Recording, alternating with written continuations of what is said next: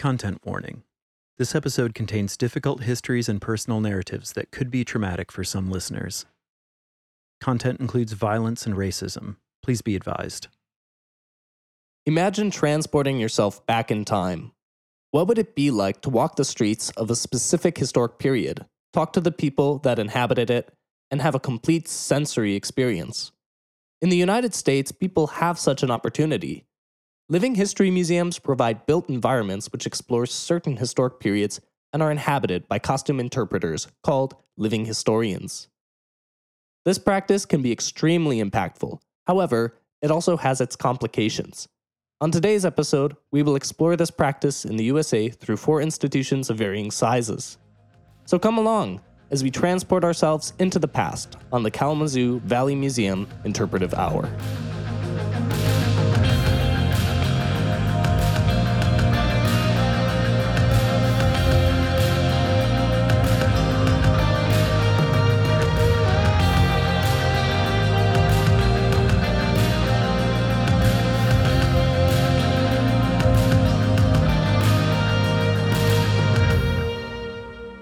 My name is Gray Wilson, My name is Jacob Wolf.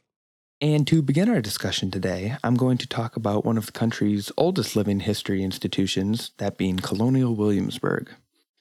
Now, Williamsburg served as the capital of the Virginia colony for most of the 1700s.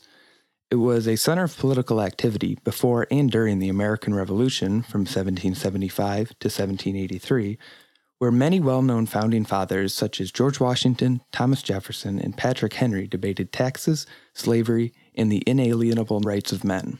According to their website, as well as discussive articles by author Anders Greenspan, Colonial Williamsburg was the creation of Reverend William Arthur Rutherford Goodwin.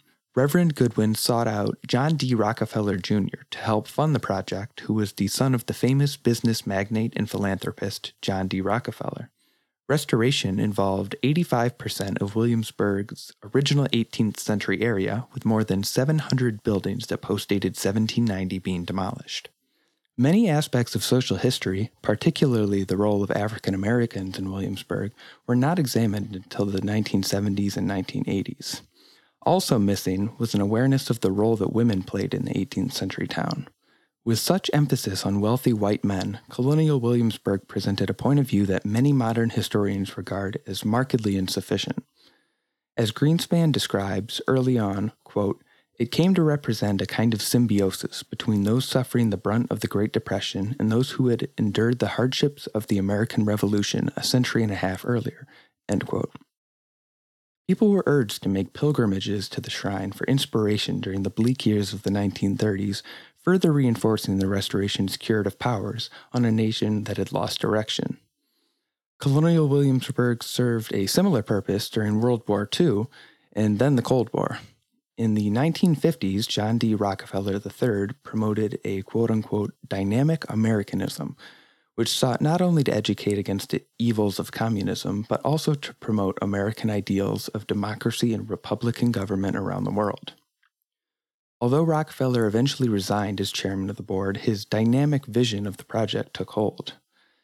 And in this way, a visitor center was built, buses began to transport passengers to the downtown historic district, and it emerged as a popular tourist direction for history seekers as well as world leaders like Winston Churchill and Queen Elizabeth II.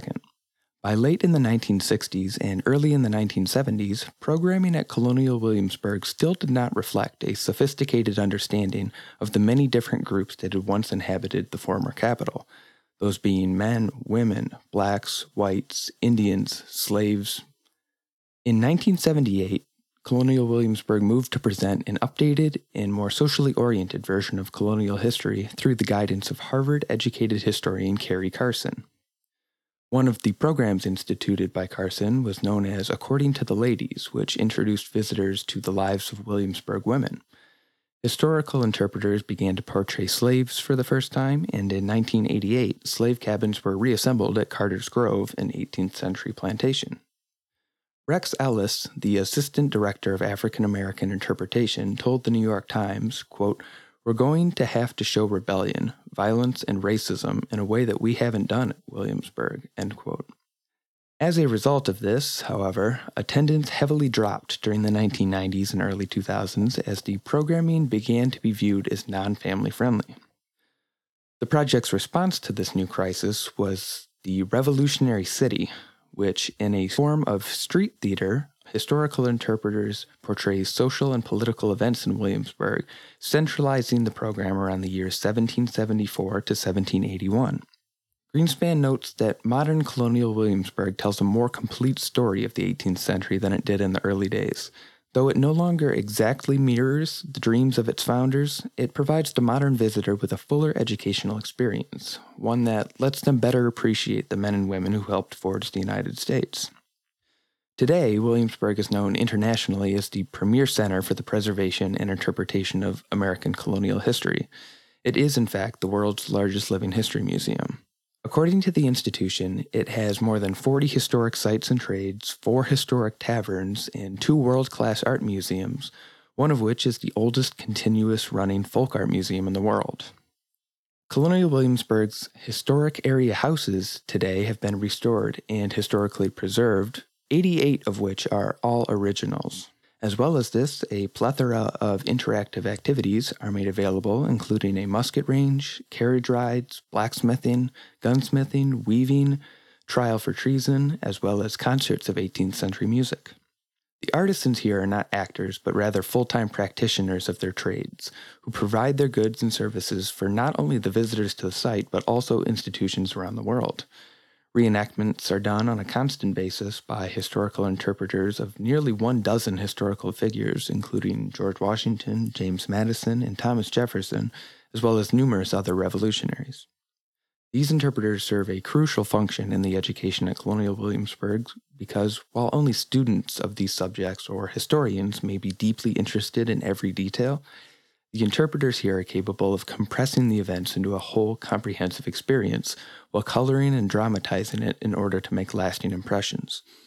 This touches upon the principles of Freeman Tilden that it is of great importance to present the visitor with a whole rather than just a part.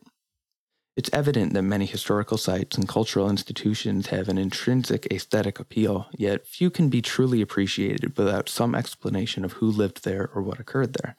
With that being said, it is the reincarnation of the historic structures in the interpreters reenacting 18th century life that has cemented colonial Williamsburg as a landmark in the American historic preservation movement. So many of the conversations and performances at Colonial Williamsburg include information about those who were largely ignored by history, thus providing the public with an understanding of particular people and events that have so often been overlooked, or subjects that are thought of as controversial. It's of course important to face the reality of many historical events, even if they're somewhat uncomfortable to talk about.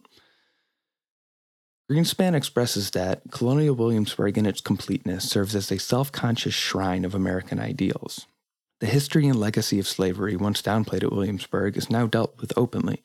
Interpreters are both white and African American, but the focus remains on what the site's originators call healthful information about democracy, freedom, and representative government. Colonial Williamsburg's mission is to help the future learn from the past by preserving, restoring, and presenting 18th century Williamsburg and by engaging, informing, and inspiring people as they learn about this historic capital, the events that occurred here, and the diverse people who helped shape America. And another very popular American Living History Museum in the United States is the Henry Ford's Greenfield Village. This institution was opened in 1929, and it is a culmination of different buildings spanning hundreds of years of American history. Presently, in many of the homes and shops, different crafts are enacted by interpreters dressed according to the historic period. They enact broom making, candle dipping, tinsmithing, pewterwork, relief pressing, and several other crafts that span American history pre 20th century.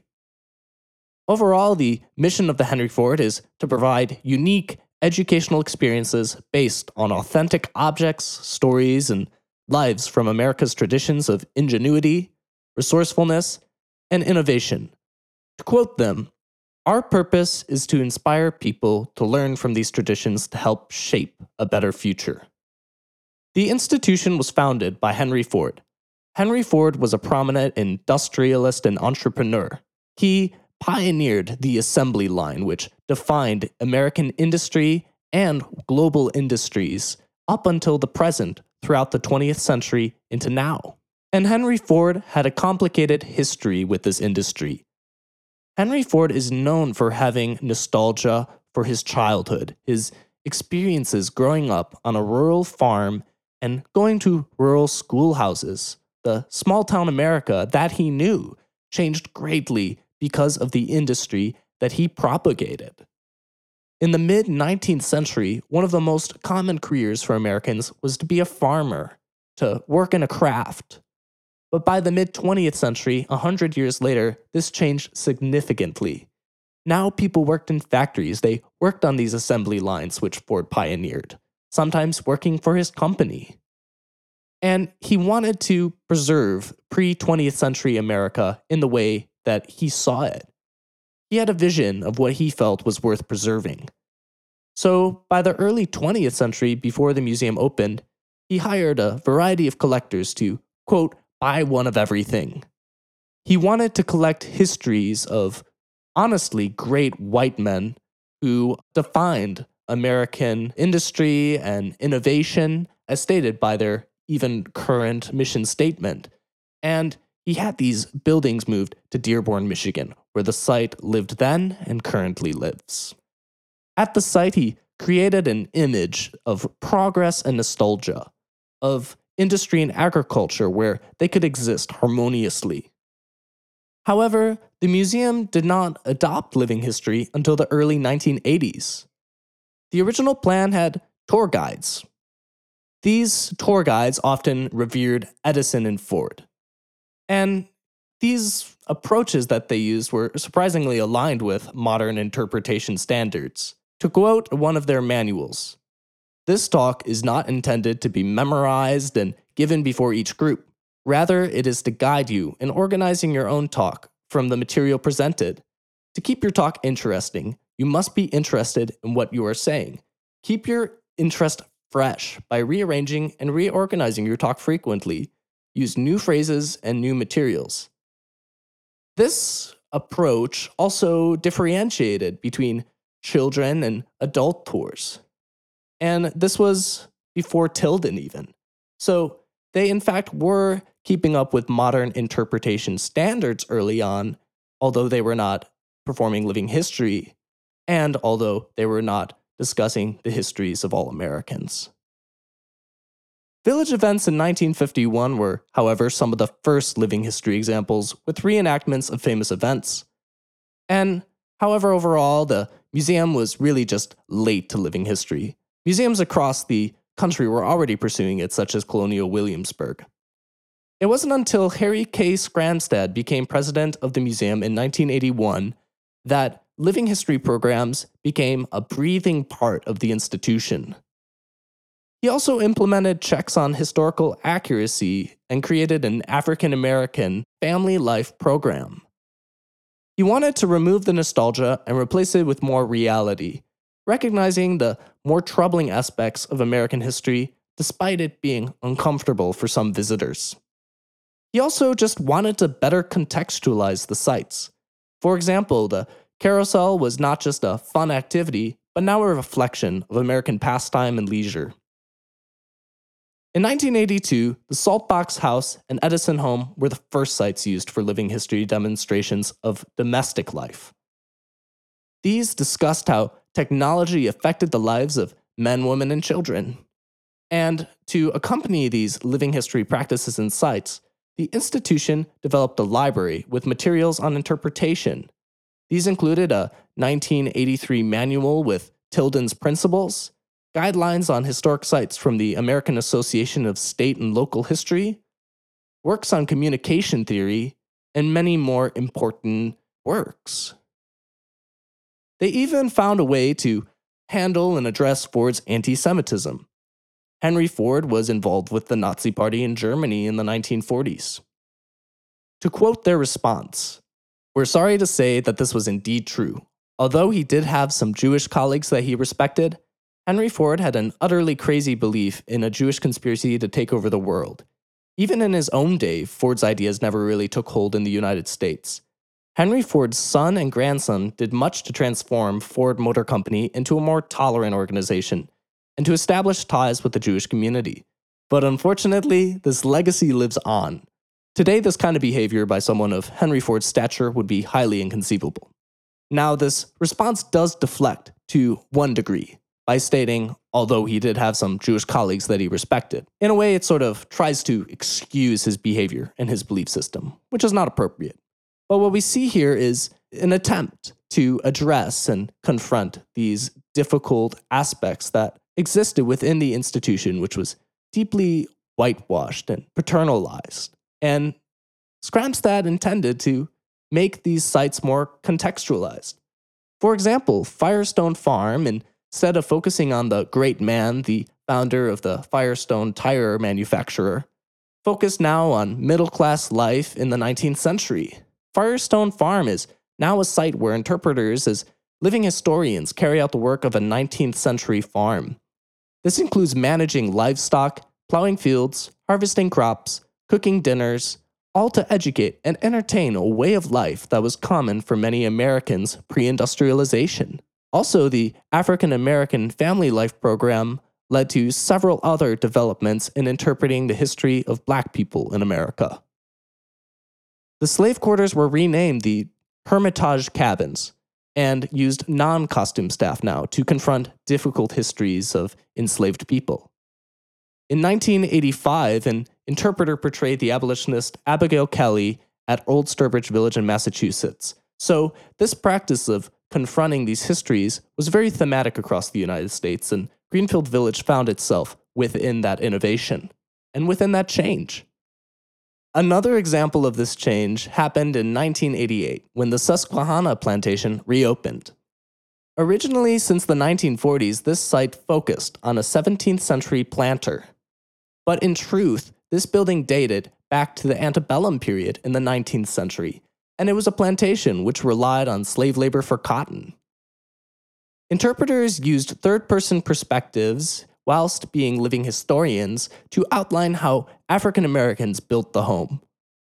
Overall, the reinterpreted Hermitage cabins, Susquehanna Plantation, and even the Mattox House, which opened in 1991, aiming to illustrate the lives of just ordinary black people in America, aim to provide a more diverse and truer narrative to what these sites represented and better contextualize them. Partially, the motivations behind this was to attract an alienated black community in Detroit and Metro Detroit, since Dearborn was known for being a very white city at the time and had an outspokenly racist mayor. However, statistics did demonstrate that this was barely effective in the 1980s and 1990s, although a step in a more contextualized direction. And it is true that the response from white visitors was rather meager, for example, at the Hermitage cabins, visitors identified with the material objects in the cabins, not so much the conditions of poverty and racial strife. It was difficult for visitors to respond to shifting gears in the narrative. To quote Jessie Swigger, life was grim for most Americans, but most Americans were not depicted on Greenfield Village's landscape. It is a celebratory place for success and innovation, but that is not the story of American history solely. Many common folk lived and suffered, or failed in their enterprise. Do these stories not speak to American history? Are they irrelevant? Skramstad left in 1996, and with that, new directors had focused on what the visitors wanted, drawing from places like Disneyland as inspiration. This put the new history paradigm in the back seat and the interpretive content has been about the same since Skramstad left. On a plus, since the 1970s, the diversity of the visitors is more reflective of the Detroit populace. However, this does not mean that the site represents these populations and tells their stories within this narrative of innovation and perseverance, despite their ancestors' efforts and accomplishments. Living history at the institution has drifted away from developing scholarship to focus on maintaining sites and interacting with visitors in an entertaining, fun way, which is a problem for it doesn't demonstrate all the diverse histories that lived and breathed at the sites that this institution represents. Also, the nostalgic and paternal narrative is still there. This is not inherent to living history itself, as seen through Colonial Williamsburg's developments, but to the site itself, which held these characteristics well before living history was introduced, even. The Henry Ford itself does intertwine and confront non paternal narratives to some extent in the museum itself, not so much at Greenfield Village. But even to some extent, these places are in a context of progress, such as the Rosa Parks bus.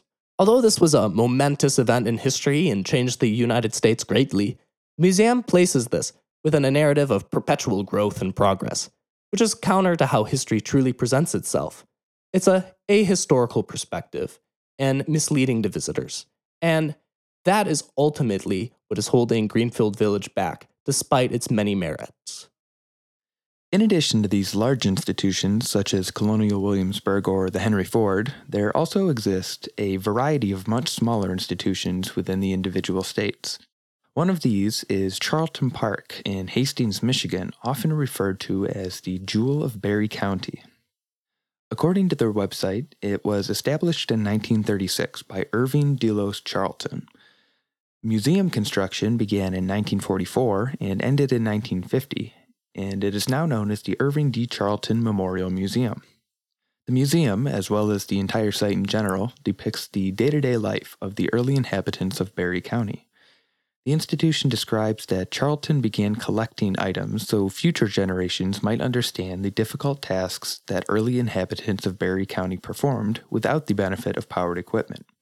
Upon his death in 1963, Charlton bequeathed this collection of items to Historic Charlton Park, which included an assortment of agricultural equipment, domestic items, musical instruments, lighting and communication artifacts, basketry, and textiles.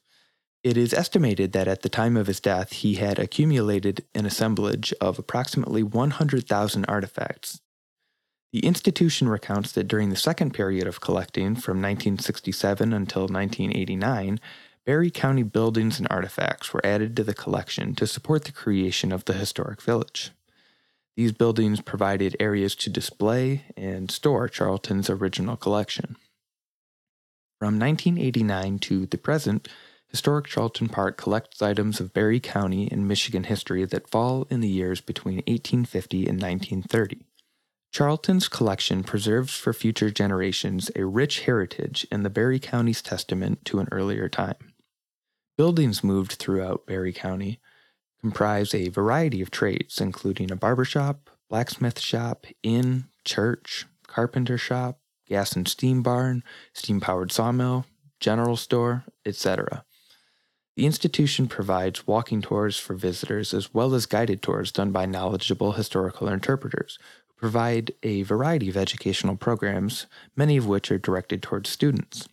These include a live in, which gives students a chance to experience the life of a child at the turn of the century, as well as experiences on the farm during the late 1800s, experiences at the general store that have to do with merchandise and barter and trade, as well as one room schoolhouse experiences where students receive lessons using slates in order to understand some of the differences between the schools in the 1800s and theirs.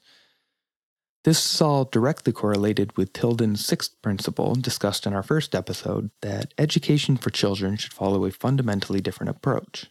The education at Historic Charlton Park utilizes the buildings in order to bring history alive for students.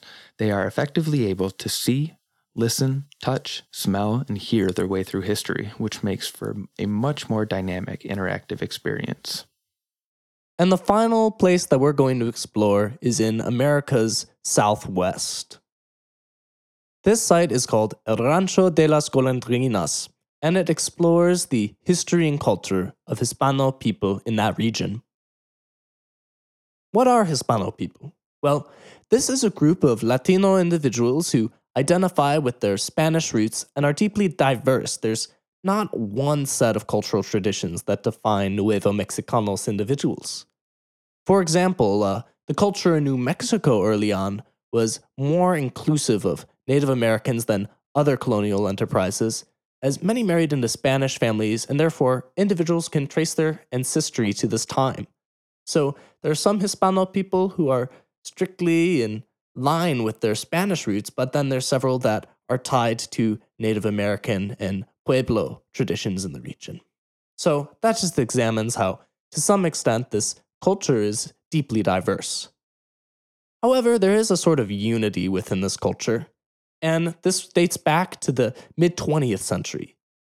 Civil rights in the 1960s greatly influenced Latino and Mexican pride in the United States, as the persecution and discrimination against non white groups was confronted. And this culture became further promulgated, now by the government, in the 1980s and 1990s, which saw New Mexico appropriate Hispanic culture for economic development. By the 1990s, Anglos became the most prominent race in the region, and gentrification unfortunately pursued at the cost of Hispano underemployment and economic distress. So, to some extent, scholars argue that this inspired the preservation and motivations to maintain this Hispano culture, which some believed was fading. And these motivations were as diverse as the culture itself. Some learned of their culture throughout their life, it was present since the day they were born. Some rediscovered it, and some believed, as mentioned earlier, that it was vanishing and felt that it needed to be revived, which is in fact untrue. It had been persevering since it had existed initially, but that motivation was still very real. Overall, preservation, appropriation, and commodification are all parts of this complex cultural mosaic in New Mexico. Culture is a constantly changing set of strategies on how to live. The Latin root cult means to grow. Therefore, the tradition and culture of people in New Mexico, the Hispano people, has changed over time and continues to. Nonetheless, these collective experiences drive this cultural identity and interest in preservation. Tourism regarding Hispano culture was deeply pushed originally in the 1940s by the New Deal. However, this created a paternal narrative which belittled Nuevo Mexicanos by trying to preserve villages in a static way, not in an ever adapting way, as we explained earlier. A variety of opportunities in contemporary times now preserve Nuevo Mexicano in a way that allows it to continue to evolve and express its complexities. One institution that does this is El Rancho de las Golondrinas. El Rancho de las Golondrinas, just south of Santa Fe, is a living history museum that brings alive Spanish colonial times.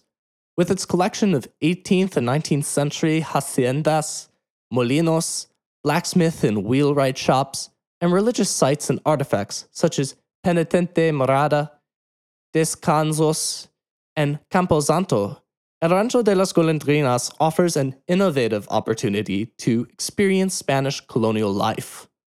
The museum's mission is to preserve the legacy and the land of Hispano traditions.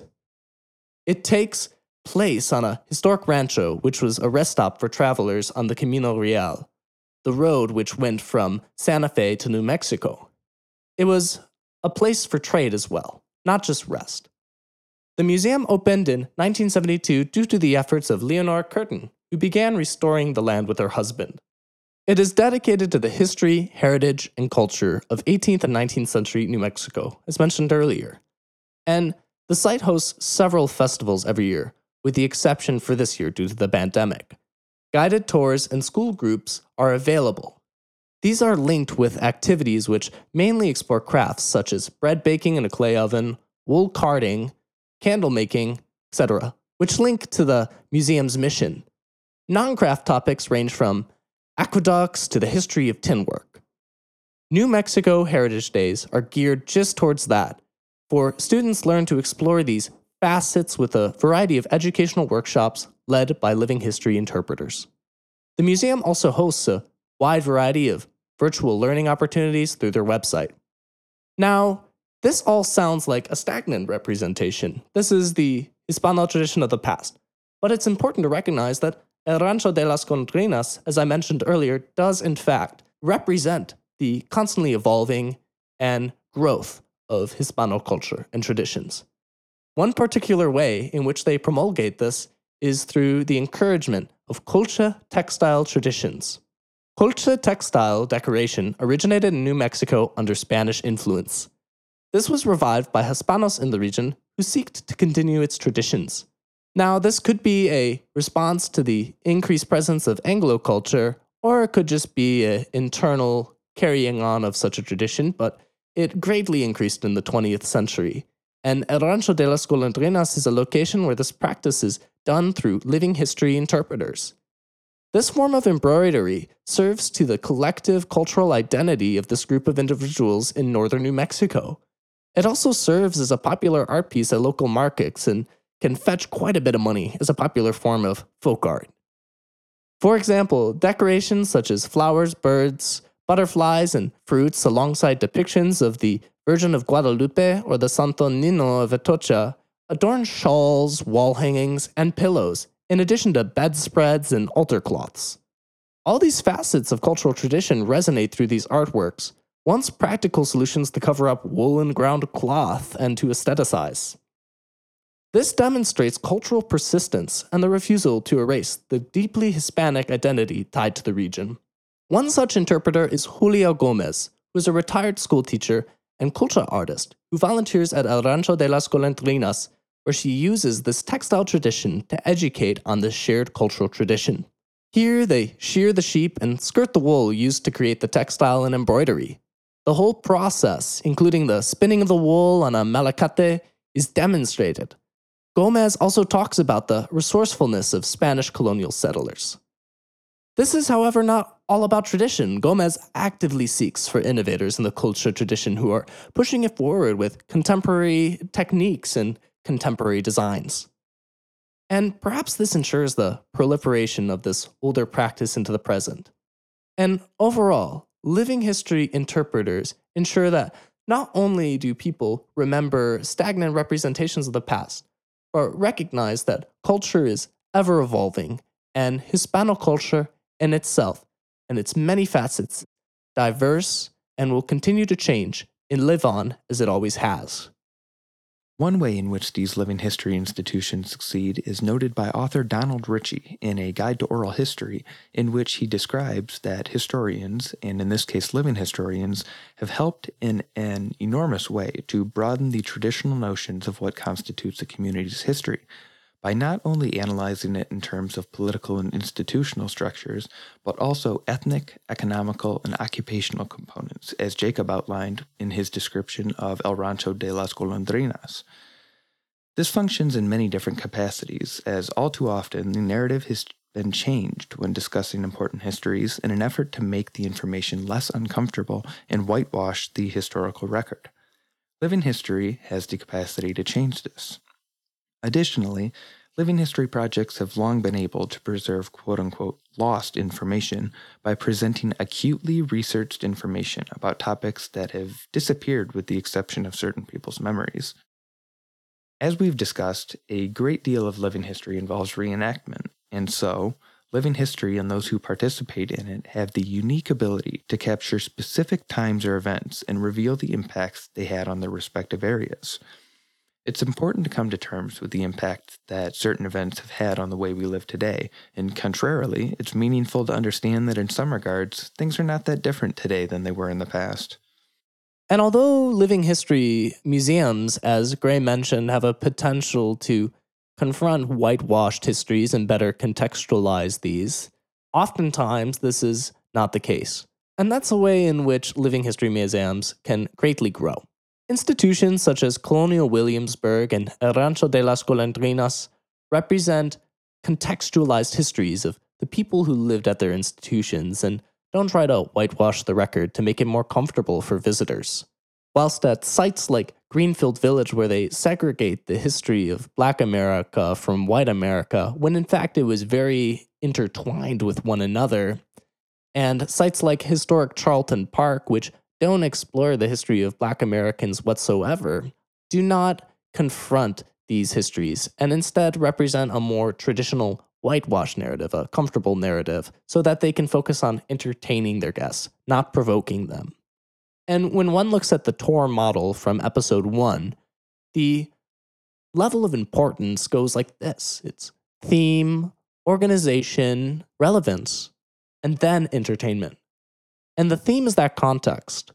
You know, what thematically is important about these living history sites? What's important about this historic home? And thematically, a lot of times that takes that takes the back seat and entertainment is put first. And this is a problem because as a result, this to some extent is the reason why the record is so whitewashed and why certain people's histories are either not being told or are being told very separately when in fact they were intertwined and always a part of these sites that are being explored and displayed. And while it is true that not every African American in the United States wants to suit up and relive the trauma of their ancestors. Some are up to this task. And this is important because 72% of all museum employees are white as of 2018. And it's important that museums, as cultural institutions that really validate culture and represent cultures, and are things that people hold dear to their identity. It is important that they represent the population which this nation represents, that this nation is made up of.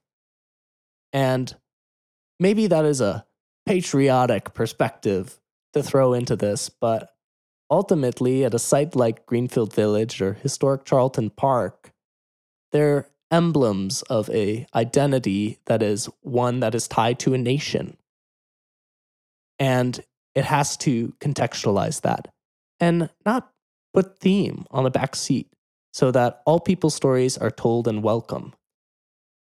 So, Gray, now that we've talked about all these institutions and thought of ways in which it can grow and ways in which it succeeds, do you have any visions maybe for the future of American living history museums and uh, maybe techniques they can use? Maybe be a little imaginative about it.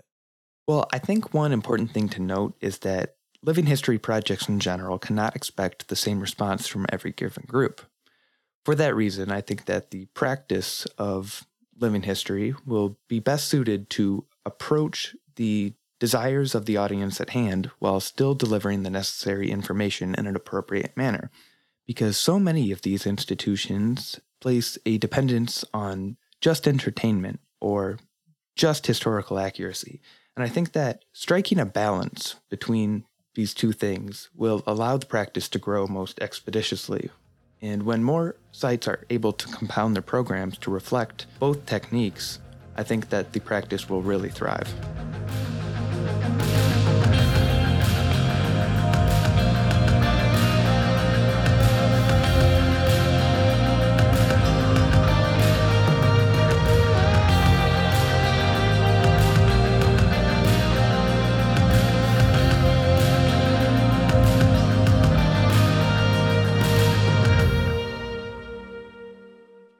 Thank you for listening to the Kalamazoo Valley Museum's Interpretive Hour podcast.